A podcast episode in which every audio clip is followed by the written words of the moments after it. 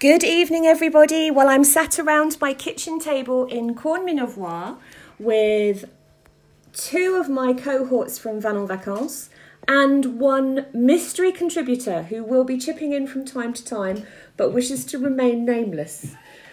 So, um, let me first introduce Wendy Gedney from Van en Vacances. Hello. We're owner of the business that both Marcel and I work for. Marcel, you already know from the podcast about Domaine La Louvière. He's coming to uh, to um, further our our discussion on white grapes in France, vinification processes, uh, what we can expect from from the wines that we've got in front of us. And today, what we're going to do is three theoretically three dry wines. We've got a um, a Grand Cru Alsace Pinot Gris from Kuentz-Bas.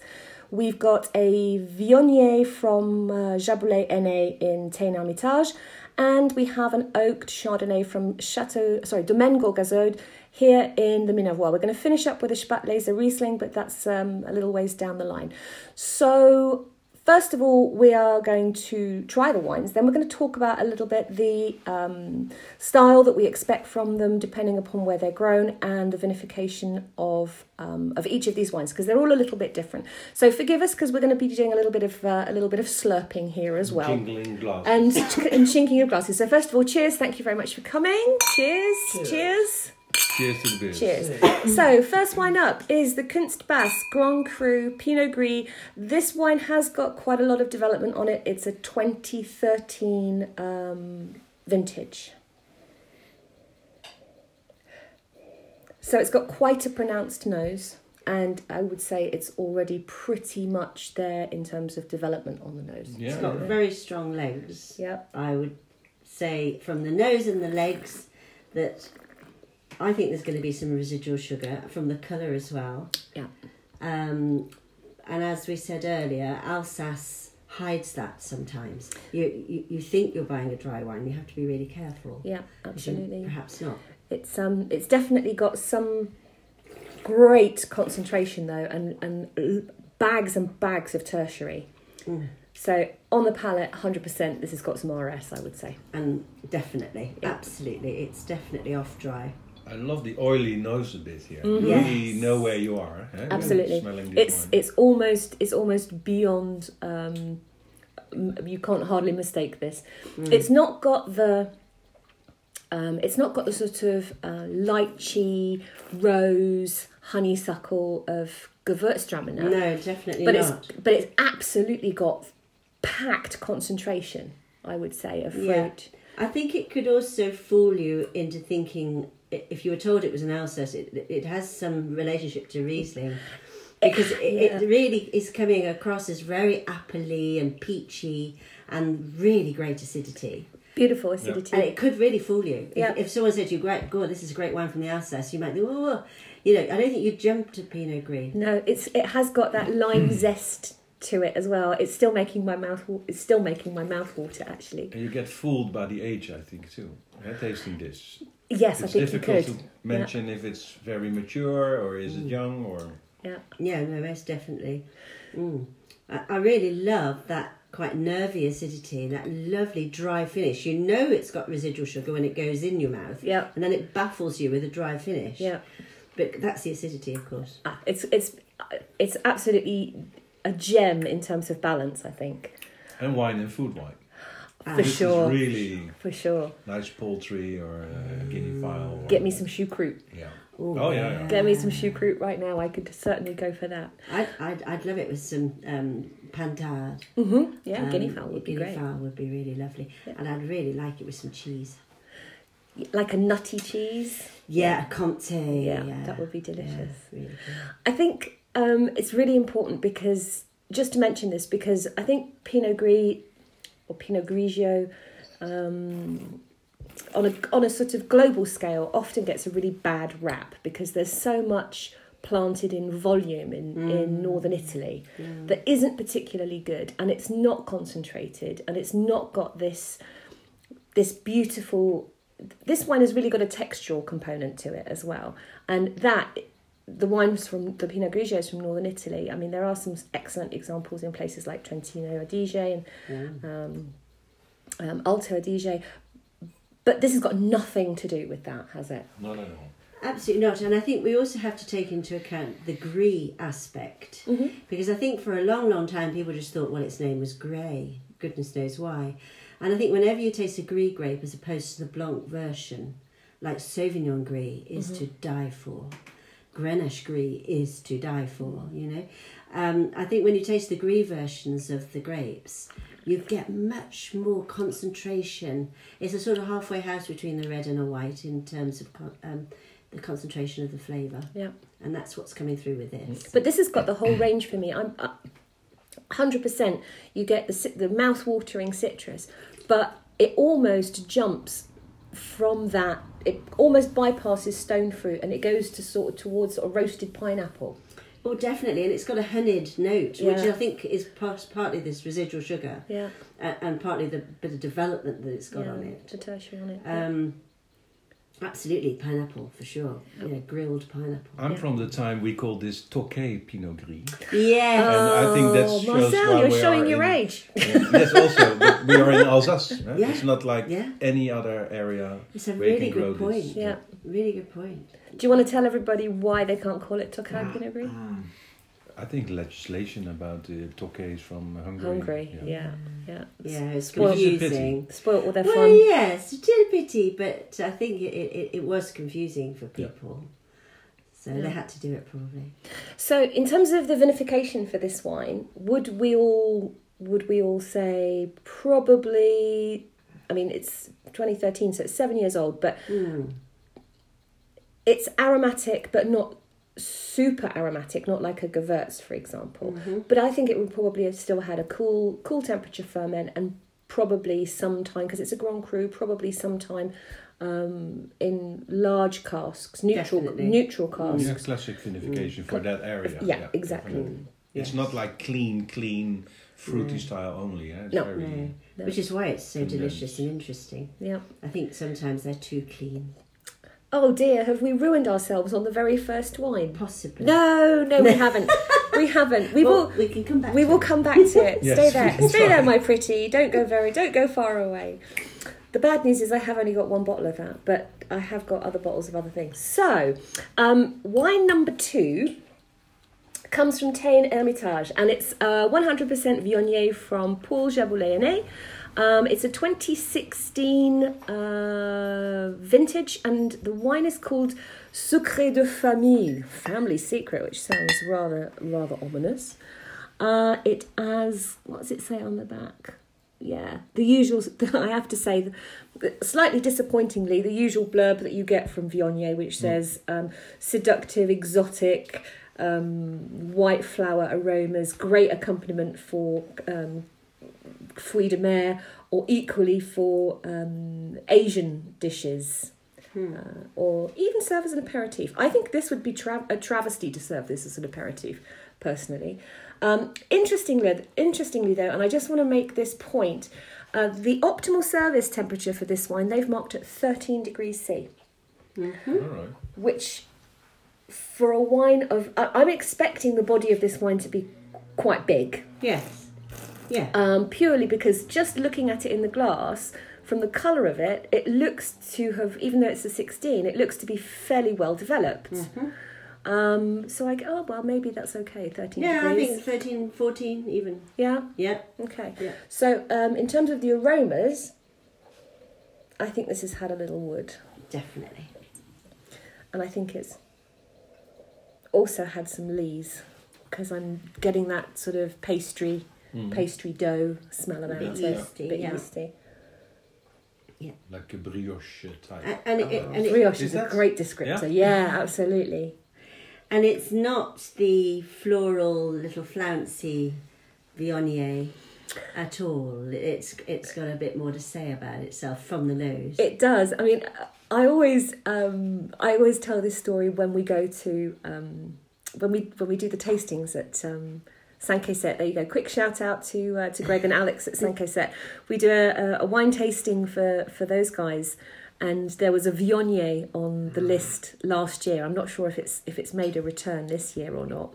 Um, but when asked to describe, you know, Viognier, I always say that Viognier is a grape. It's it's definitely a girl grape, and it absolutely 100 depend 100% depends on the winemaker. You have to pretend that they're the boyfriend, and if the boyfriend doesn't treat her very nicely and doesn't look after her and doesn't pay attention to her, she will turn into the wine if it was a person. She will be the girl that sat on the piano singing show tunes with her skirt tucked in her knickers by 8 pm. Um, whereas if the winemaker has paid a lot of attention to her and treated her very nicely, she'll be the girl in the little black dress that all the men want to talk to.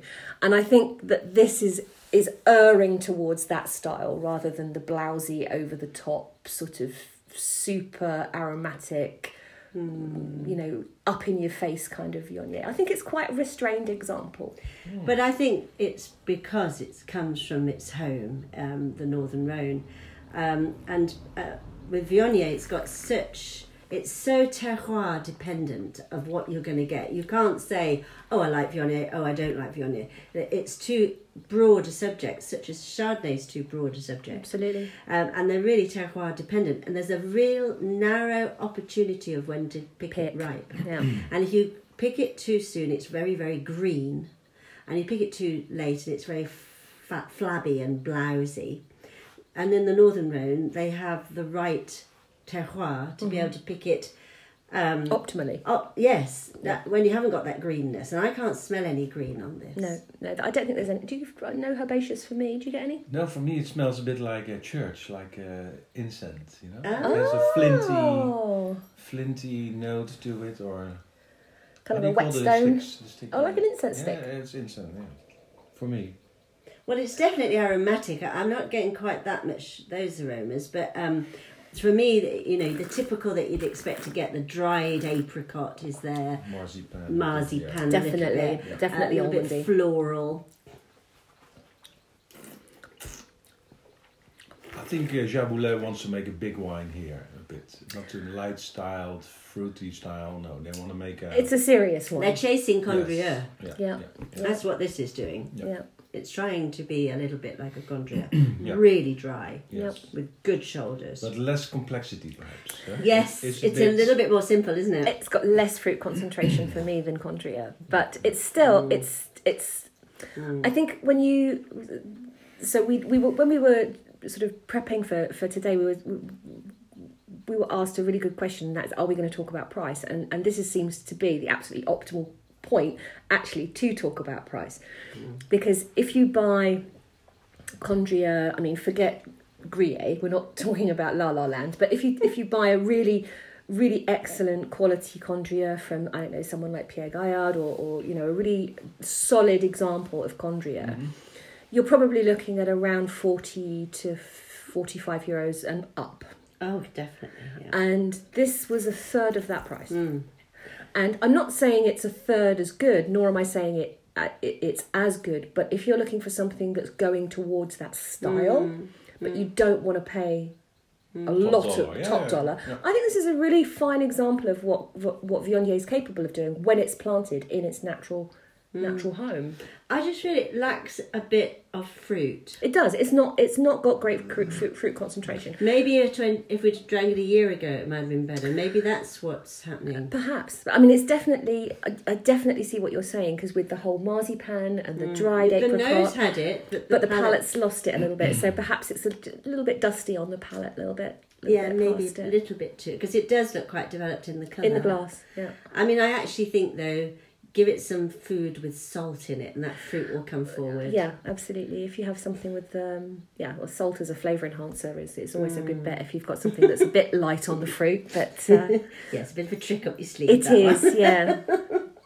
Yeah but i like it. I like the freshness. I like the um it sort of seems very uh reliable and stable sort of wine, you know, that you could bring out and people would like. But I don't think the people who drink swimming pool Viogniers would detest it. Well, yes, it's not. It's not um, fruit salad enough. no, it? not at all. It's not fruit salad. You wouldn't drink this around a swimming pool. No. Interestingly, I've just done a quick check on the alcohol. It's thirteen percent, so it sits sort of slap bang in the middle of yeah. medium, which is an interesting one for, for us sat around this table because we are capable and often taste Viogniers that are, are punchier than that in terms of alcohol. Definitely from down here in the south, Yeah. for sure. But then I think that sometimes they then become very sort of overblown and fat, Yeah, uh, and and the alcohol's shouting too much. but th- th- this is still They're got, not usually more resiny than this. I thought Viognier was quite resiny. can, It- it can be, Mm. but Yeah. it's you norm, normally associate that more with the I- with the first I one. think maybe also you're tasting them from Languedoc where they very rarely go through malolactic, Mm. and this has been through malolactic. You got that softer, creamier note, yeah, which a lot of people would be scared to do with the with the acidity, but actually it's enhanced the uh, complexity. I The- think. yeah, I agree. So on the subject of, of malolactic, Mm. can we can we talk about that for a moment? Yeah. Well, do we taste a feminine touch here in the cellar, you think, or not? Uh, Possibly, I think. Yeah, Yeah. because the winemaker now she, is Caroline Frey. She's, Ah. Okay. So- She also has a chateau in Bordeaux, so we Oh, don't did have to feel sorry for her. and I think the style is changing since she take over Ah, the winemaking process. Okay. Did you just look that up? No, no. Well, I checked her name.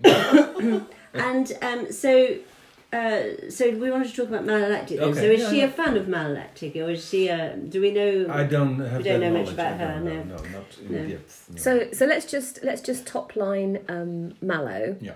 So although we call it malolactic fermentation, not technically a fermentation, more a conversion. yeah, but it behaves like behaves like a fermentation, fermentation. So what we're doing is we're taking um, typically wines from cooler climates that have got very high levels of malic acid, so like tart acid, Apple acid. apple acid, green apple, and in order to tame that.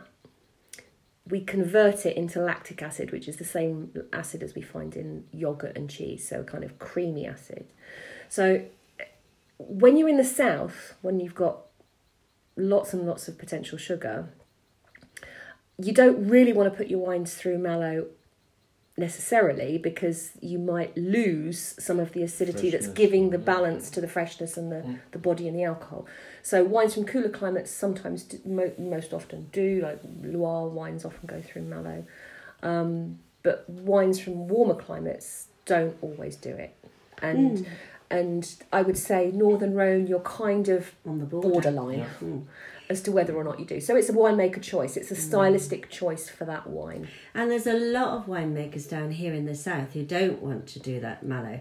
But I very interesting. We went to a tasting with Andrew Jefford of South of France wines, and nearly uh, he was saying it was Carignan Blanc, Mm-hmm. uh, which is high in acidity, and he was saying they should have put it through malo in his opinion, and everybody there was only twelve of us there, there was eleven people against one. um, what? What is he talking about? well, Really, of course, yeah. I mean he's God as far as I'm concerned, and so he's he doesn't believe what people say. Think here, Uh, yeah. No, he And doesn't. yeah, He actually believes that some malolactic, even if it's a partial malolactic, like you put half of it through and half of it not, and then do a blend. That's becoming a really big trend. Is partial malo. Mm. Um, I think it can really help with balance. Yes, exactly. I think it can Exactly. really help with balance. And Yeah. uh, also with longevity, he was saying that the development is different when you've had the. well, the longer the longer you can leave on lees, Mm. the better protection you have from um, Well, from oxidation. yes, there's that as well. Yeah, yeah, yeah. Um, Is it a risk for winemakers to wait if for for a malolactic or not?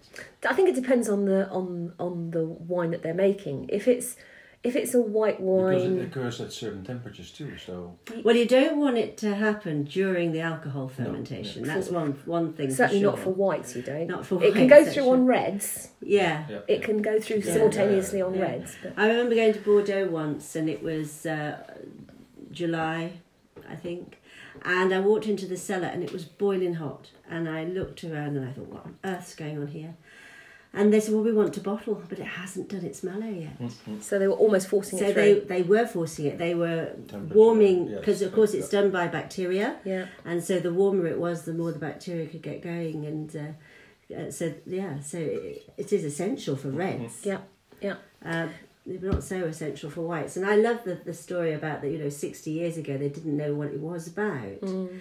And so typically Chablis never went through malolactic. Well, it didn't do this magic that occurred if you open the barn doors in the spring and the warmth came in and the wines changed as if by magic, which is what was happening in Meursault and you know, and wasn't happening in in Chablis, and it was the temperature. Yeah.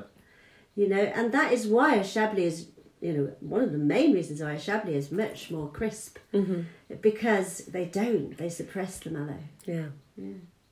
Oh, it's fascinating. It all, is. all the choices that the winemaker has at their disposal. But Mm. now that, I mean, I, I know this is slightly um, the power of suggestion, but I, I, I do think actually this wine has got quite a feminine flair to it. Yeah, I agree, and it's changing in the glass quite a lot. So. Yeah. it's- So you like this because you're not a Viognier fan, are you? No, this is Just nearer. Southern This is. Viogniers, you know. I, yeah, I don't like them too too fruity. I know I said there wasn't a lot of fruit in this one, but sometimes they're just like drinking peach juice, and I cannot bear that. I want a glass of wine to taste of wine, not a glass of fruit. Yeah, they do. They do have that unfortunate tendency to be a little bit like, um, you like tinned fruit salad, Absolutely, it's almost like the juice that you put, like the It's- syrup of Yeah. tinned fruit salad. If you're not, if you're not super be. careful with it. Yeah. Viognier is very tricky, eh, if you like it or not. Really very thin line where you cross. if you Well, like it is a thin line, Yeah, but yeah. it's one of those. It's a little bit like so when you and I were talking the other week about Chardonnay and how um, it's so much to do with geography and winemaker choice Mm. as to what you do with Chardonnay. And you know, either you do the like the Chablis style, Mm. um, racy acidity and like biting into a Granny Smith apple and Mm-hmm. it being really kind of clean and fresh, or you go for some you know big juicy Meursault or Chassagne Montrachet or Puligny Montrachet, where there's been an awful lot of winemaking technique applied to it. Yeah. Um, I think Viognier has has a similar capability, and I think it's because of its affinity with oak that we see these very different styles. Mm. Either, um, you know, the very cool ferment, keeping all those sort of tropical um, juicy fruit flavors, and then like this, which is much leaner. Yeah, you see, and I don't think this was fermented at really cold, cold temperatures No. because it isn't hasn't got that tropical fruit, which No. is the stuff I really don't like. I mean, you can make a Marlborough Sauvignon Blanc in France if you use a very low Temperature. temperature. Yeah, yeah. I think it's lovely. Actually, I'm getting to like it even more. I'm making friends with it. Yeah, But, um, The temperature consult was very good to se- serve it at a bit higher. yeah, I agree. I think it, as it's Yeah. getting a little Yeah, bit yeah. warmer, it's actually Yeah, tasting yeah, even better. better. Yeah. Yeah, Cool. yeah. no, I like it, and I would like that with dinner. And although I usually refuse a Viognier, very rarely do I refuse a Northern Rhone Viognier. Well, I'm kind of hoping that it actually. I'm kind of hoping that what I'm cooking tonight will will be able to go.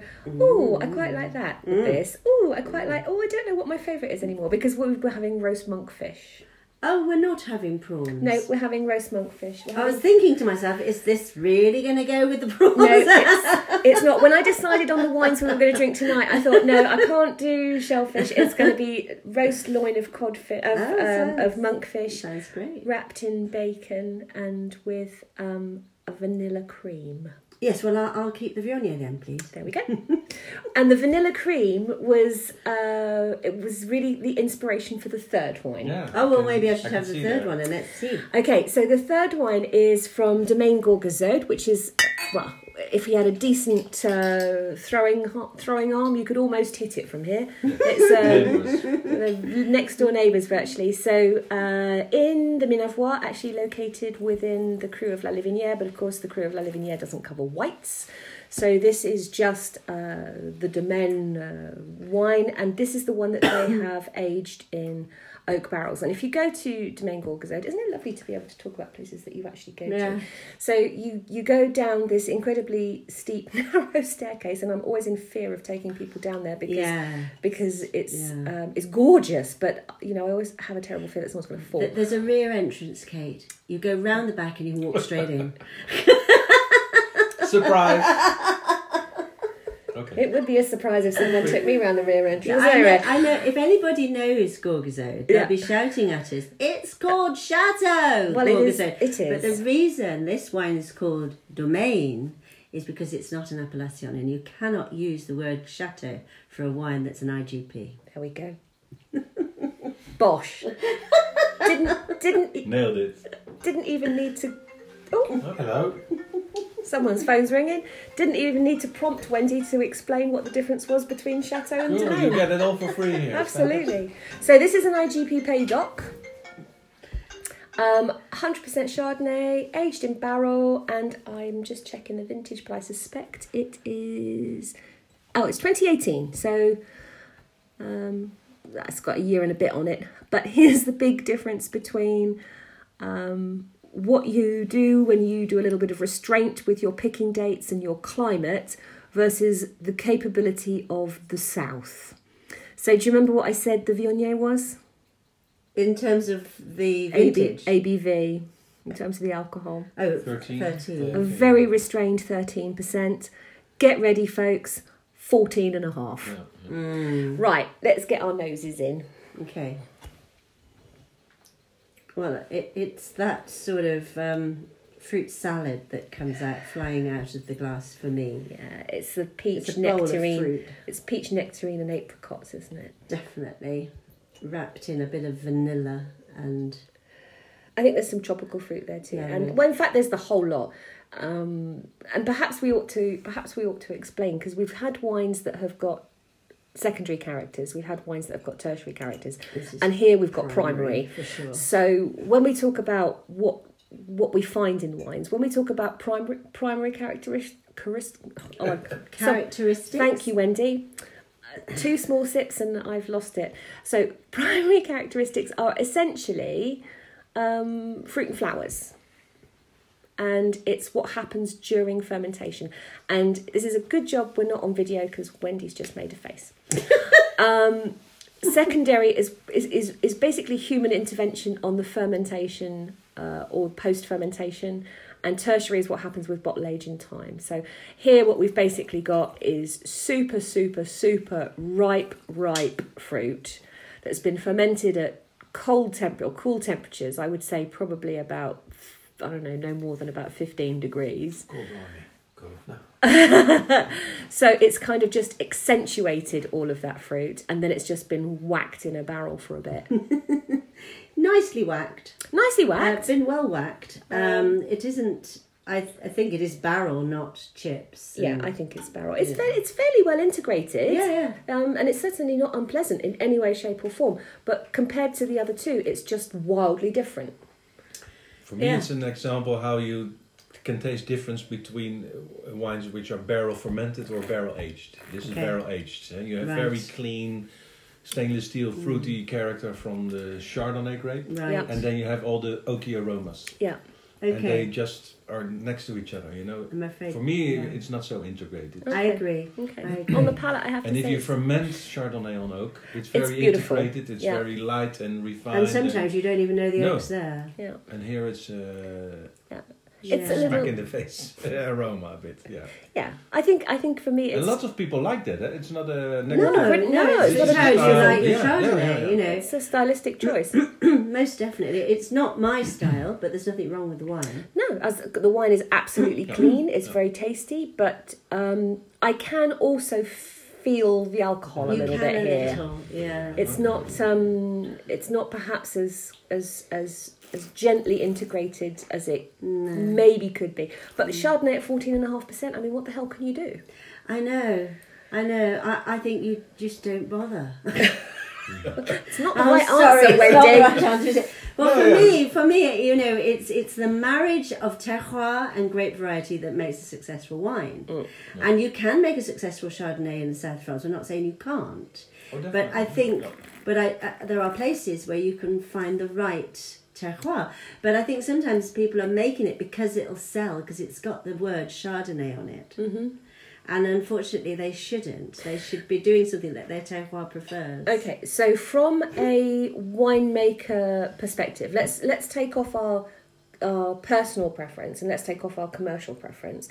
From a winemaker point of view, what can you do in terms of what are your choices to potentially reduce that alcohol. I mean, you could pick a little bit earlier. Yes, but you wouldn't have mature flavour. You could pick across different plots. Perhaps you've got cooler plots and warmer plots. That's a really great idea. The, the, the guy you were talking about last week at Louvière, Mhm. he does a bit of that. Yeah, he, he, and I think with his Sauvignon in particular, actually, he picks half of it or some of it And um, then when it's for a week. green Or, yeah. Um, to keep the acidity. Yeah. And then he picks the rest when it's got mature flavour, and so he's lost acidity, but it doesn't matter because he's got, Got it it. with the first pick. Okay, so there, there is there is potential here for blending Yeah. across plots, Yeah. across, across. What's the matter with my tongue? Why can't I speak? Across plots, across pick times, um, across aspect. Because I'm guessing, you know, if you're full south, obviously you're going to get huge alcohol. Yeah. But if you've got, I don't know, potentially north-facing slopes, they're less ripe. Um, Well, La Livinière is not- quite it's very flat. difficult. Well, yeah, it is It's quite quite what, flat. sorry? Quite flat. La Livinière itself isn't flat. It's actually it's, where it's the are, cause think. where they are. Yes, maybe where their Chardonnay is, Yeah. but the actual La Okay. Is known Yeah, for yeah, its yeah. its hills So what and do you its think he's south lacking face. then? Just acidity? Um, I think it's just overripe Yeah. myself. I feel it's overripe. That's why the alcohol's there and the fruit is so overblown. if you if you if you try to f- profile the flavors in the wine there's not an awful lot in what i would call the the the, the high end primary. So apple pear citrus hmm. lime lemon grapefruit that kind of thing. There's an awful lot in the stone fruit range like hmm. peach ap- apricot hmm. nectarine and there's quite a lot in the tropical fruit like in the sort of mango um, But, but that is so typical of Chardonnay. That's what Chardonnay does. Which so, which makes again a nonsense when someone says, "Oh, I don't like Chardonnay," because, well, you know, a Chablis doesn't have any of those. Yeah. Um, you know, It's contrary. Tropical It's con- it's contrary. You know, Chardonnay. Everything depends on where it's grown and, and how it's treated and, and what's Same as done to it. Viognier. Same as everything, really. Yeah. You know, I've always said to people, stop buying wine by grape variety. You don't know what you're going to get. Mhm. Buy it by climate. Then Yeah. you've got a lot better idea. Yeah. Marcel, could you do me a favour? There's a box behind you by my kettle, A box. um, and I stupidly forgot to put them out because we have got a fourth wine to try. Um, and the fourth wine. And here it is. Oh, look at that! Swanky. We even got proper ISO glasses for this one. So So if you, if you kept this, would you lose the fruit? Would you get more acid? Yeah, there's there's worth- no there's no okay. So that's a really fair question. It is. It's a is very good this question. is this wine capable of aging? And I think the answer the answer is it probably could, but why would you? I think you need to analyse the acidity. What does the panel think the acidity is on this wine? I would say it's Because it's the acidity that's going to tell you if this wine's going to develop. I think the acidity is quite high and a bit harsh too. And it's because it's been acidified. Can you taste It's that? It's too much, yeah. Like Lemon- false acid, lemon, like lemon meringue. meringue. Is that what you think? Can you get like like false acid? Well, that's because at this ripeness level, where well, there's bound not to be much acid left. But Was for there? me, a Chardonnay always relies on a bit of body. And yes. Not from the wood, but from the wine part, Yeah. let's say. Yeah, you're Concentration, let's say, or yield, or things like that. I And would I say- think you lack that a little bit here. It's a bit thin. I would I would say and there's, the wood there's just gives It's it a strangely thin because actually the alcohol and the amount of fruit points towards full body. Yeah. So it's strangely thin, and I think it's because it's been acidified in this way. yeah. I um actually when you when you tip your head forward and just let the saliva come, it's really still not much more than medium, No, no, it isn't. Yet yet it has that No. harsh sort but of. it has got a slightly Yeah. bitter finish. yeah, it has. Slightly It bitter has. finish. Oh, bless it. So, in answer, in, in answer to in answer to your question, you you could, but it wouldn't necessarily positively impact the potential development of the No. wine. It's a wine that's not, I don't think, meant to be kept for more than two or three years. I would say out of the three we've tasted today so far, uh, so that was the Pinot Gris, the Viognier from the Northern Rhone, and this little Chardonnay, the one with the most aging potential was the first one, the Pinot Gris. Oh, the Pinot Gris could go on. absolutely Yeah. everything needed. It's got lovely acidity and it's and it's natural acidity. It's got loads of fruit. It's got a bit of residual sugar, which is going to also help it along its Keep way. it, yeah. Um, it's got everything that's needed. uh, it will change. Um, Yeah. But uh, and and maybe and it will become different, and you may have preferred it as it is now, or you may prefer it as it's going to become. But it will last But it forever. will last end. a long, Yes. long time. True. So wine number four, our little bonus round here. Oh, this Like is very colour. pale. Yes, very pale. Pale. is this water? Have you given us water, Kate? No, I haven't. This is a Kendermann's Riesling Spätlese. Um, so I thought this would be an interesting one just to throw into the mix. First of all, because it's the only non-French wine of the of the tasting, but also because um, Spätlese we don't we don't tend to see German wines here, and I brought this one back from the UK. I thought it would be an interesting thing. So this is a wine where the fermentation has stopped naturally because the yeast couldn't cope with the sugar, Okay. Pretty much. If you think Did they it, make it that way, or did they make it with Süssreserve, which they do sometimes with the Spätleses? yeah, that, yeah, you can, you can do, Mm. you can do Süssreserve both with Kabinett you and with. But this Swiss- is such a good producer. Yes, I think this. I think this is probably naturally stopped, and then the residual sugar is is is what it is. Oh, isn't that pretty? Wow. It's such a pretty The little perfect wine. balance between acidity and, And a sugar. perfect Yeah. Spätlese as well for me. Not too sweet. It's quite dry. Mm. Spätlese. It is quite dry for a Spätlese. Yeah. Lovely.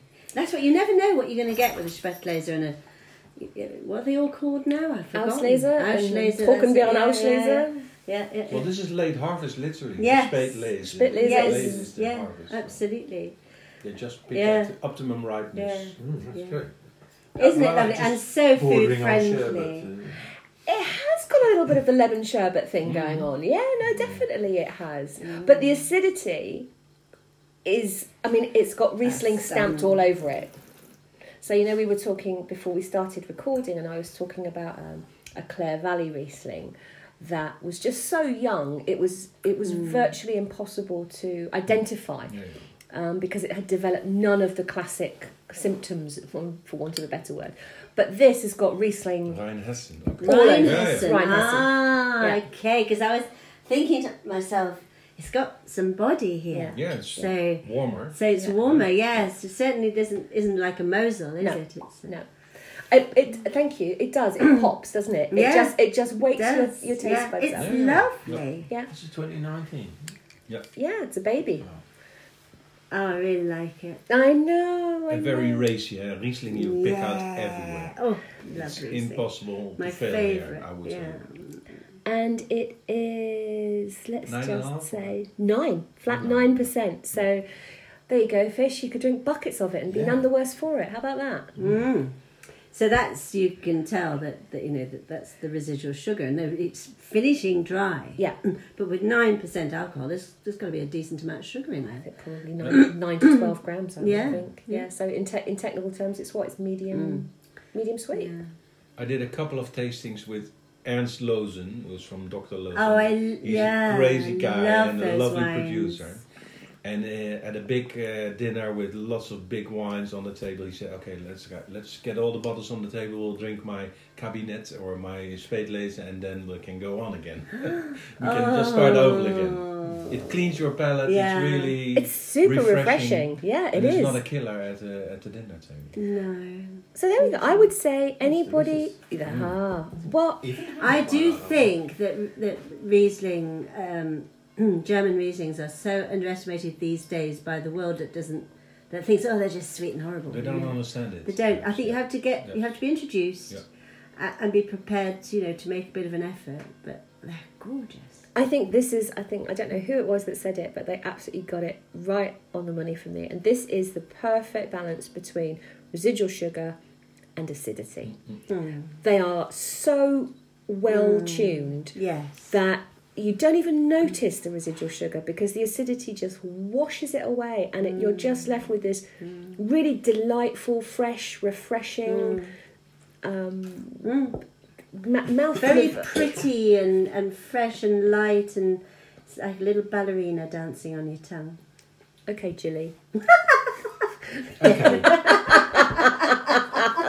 Okay, let's call it a day. No. try, try the Chardonnay and then try that. Oh, okay. Oh, now that'll be a bit of a test. Yeah, I don't. What a It's not nice to go back. I think. really? No. The Chardonnay is very flat now, Yeah. a bit dumpy and lumpy and plodding and no elegance. And I'm sorry, Chateau Gourgazaud, I think you make great wine, but compared to this, mm, I think we, we might have to prise the bottle out of Wendy's hand later this evening because I think oh, it's so delicate. A little bit elderflower it's white Mm. blossom and Yep. yeah. blossom and yeah. I mean, you know, it's, it's horses for courses. You know, if I were to be having tonight a, a big garlicky chicken with stacks of herbs and things, this poor little Spätlese would taste Oh, of would sugar drown. water. It would drown. It Yeah. would just taste of sugar. yeah, yeah, yeah. Where, uh, whereas the Chardonnay, we're going, yeah, come on, bring it on, I can deal Yeah, with that. Give me more. Yeah. Yeah, that's Yeah. right. I think that's that's an interesting point. Yeah, the the optimal pairing of Mm. weight of wine, weight of food. But yeah, Mm. I, I think wines like this, this this Spätlese, I think they're so underrated. Mm. They fly under the radar. Mm. Um, I mean, Marcel and I have had conversations about Kabinett before. You know, I think both of both of us are huge fans of Kabinett, but I My glass is empty. So. there's more. There's always more. Um, you know, he and I are both big fans of Kabinett, and Kabinett, even with a little bit of RS. But this really, I'm so pleased I found this, and I so, I'm so pleased I picked this up for tonight. Cheers, Yeah. Kate. Cheers! Thank you very much, done. everybody. Cheers! Thank you for having me. You're welcome. Who's ready to eat? Me. Okay, let's eat.